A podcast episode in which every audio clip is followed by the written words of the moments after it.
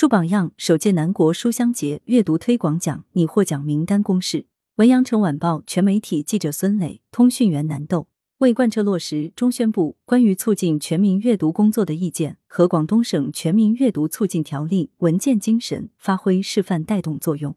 推动全民阅读扩大覆盖、提升品质、增强实效。今年三月，南国书香节组委会正式启动首届南国书香节阅读推广奖评选工作，树立热爱阅读、贡献突出的优秀阅读推广榜样和集体典型，形成爱读书、读好书、善读书的浓厚氛围。八月十日，书香节组委会办公室组织召开首届南国书香节阅读推广奖中评会议，邀请中国新闻出版研究院出版研究所、国民阅读研究与促进中心、广东省立中山图书馆、南方出版传媒股份有限公司、暨南大学、广东新华发行集团、广州新华出版发行集团等单位的专家学者组成评审团，在各地市委宣传部推荐的基础上，认真审核、充分讨论。提出十位个人和十个集体为首届南国书香节阅读推广奖拟表彰对象名单如下：南国书香节阅读推广奖是南国书香节组委会授予的广东省优秀阅读推广人及阅读推广组织的最高荣誉。